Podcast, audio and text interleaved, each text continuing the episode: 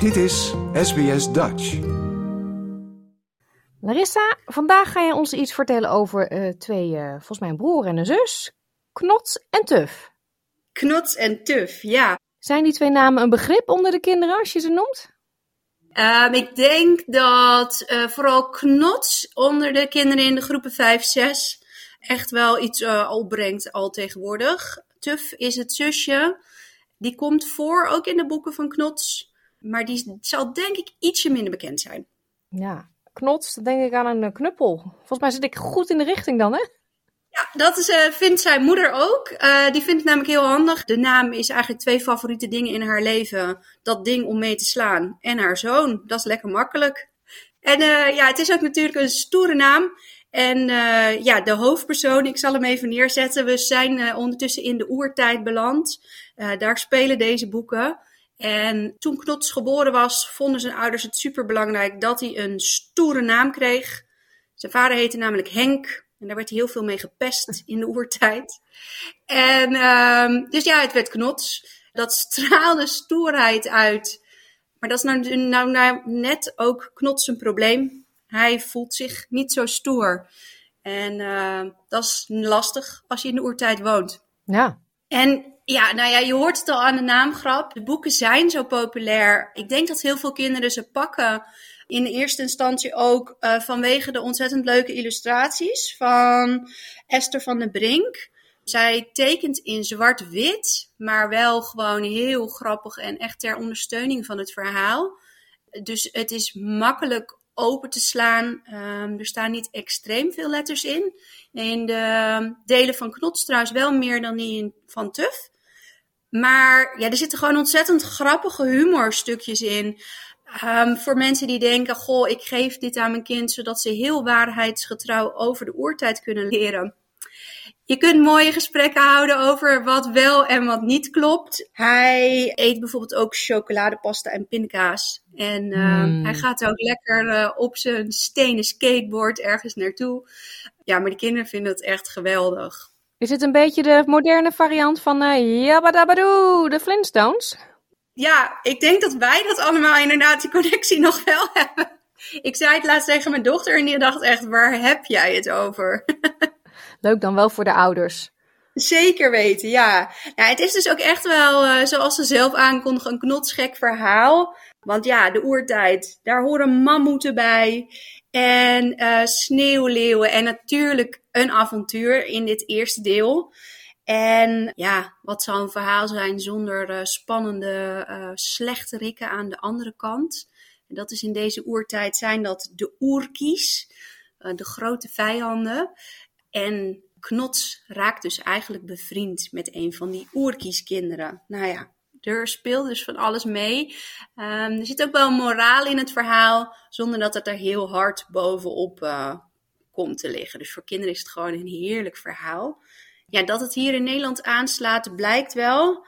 Want dit is het eerste deel van Knots. En er zijn ondertussen vier delen. Dus na dit deel zijn er nog drie andere delen. Wat altijd fijn is om door te kunnen lezen. En ik vermoed dat er ook nog wel meer bij gaan komen. Hmm, en je zegt hier in Nederland is populair, want het is dus wel van een Nederlandse schrijver. Ja, het is van een Nederlandse schrijver. Thijs van Marle heet hij. Hij uh, is scenario schrijver. En Knots was zijn uh, debuut als kinderboekenschrijver. Ja, en groep 5, 6, zei je ook net al, hè? Daar, daar kennen de kinderen eh, Knots waarschijnlijk wel.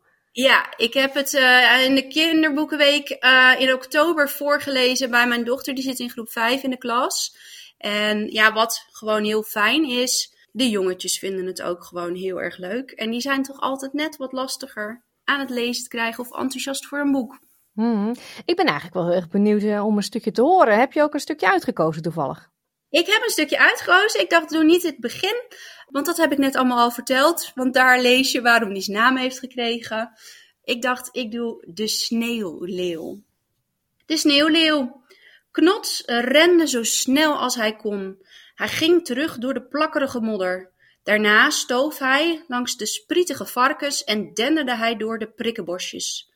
Als hij het kikkermeer kon vinden, wist hij vanaf daar de weg naar huis. Toen Knots even keek waar hij was, herkende hij niks.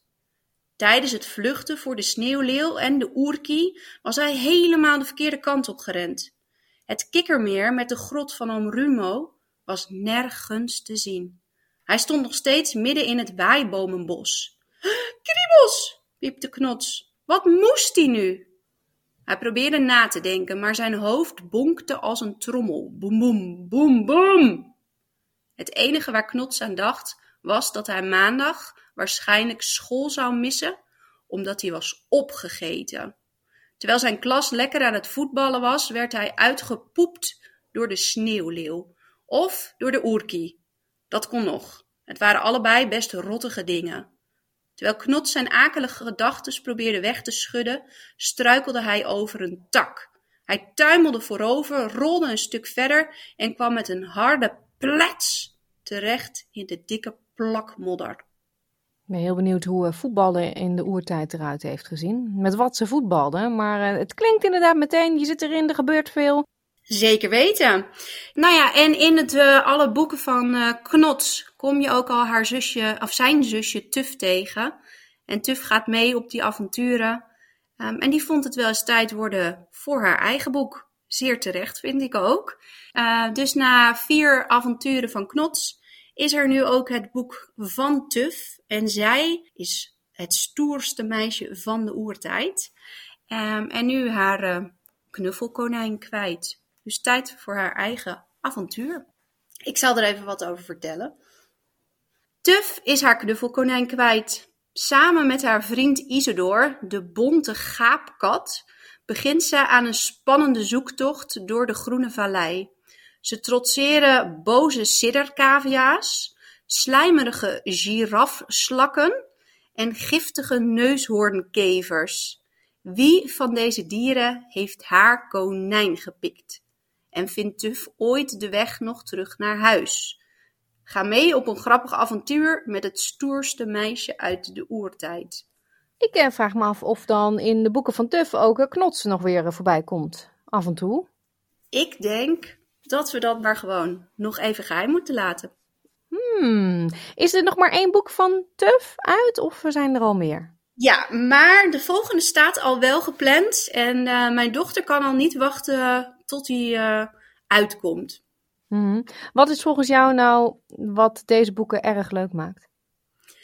Nou, je zei het zelf net ook al. Er zit heel veel snelheid en uh, grappige stukjes in. Het ziet er voor de kinderen gewoon aantrekkelijk uit. Ja, en de oertijd haalt toch ook altijd wel iets uh, naar boven van uh, interesse bij kinderen. Ja, toch uh, heel lang geleden, kunnen we ons niet herinneren.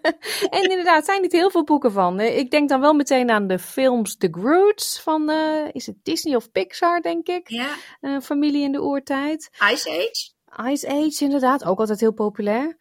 Dus ehm, dit sluit dan weer leuk aan voor mensen die graag van lezen houden.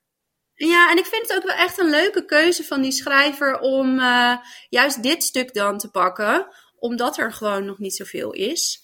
En misschien wel leuk, de schrijver die is namelijk ook uh, bekend van, omdat hij scenario schrijver is, hij heeft ook bijvoorbeeld op alle Mace Case films de teksten van geschreven. Ah, ja, die zijn ook bekend bij heel veel kinderen, de boeken en de films. Ja, dus ik uh, vind het echt aanraders, deze knots- en tuf boeken. Dankjewel. Graag gedaan, tot de volgende keer. Like, deel, geef je reactie. Volg SBS Dutch op Facebook.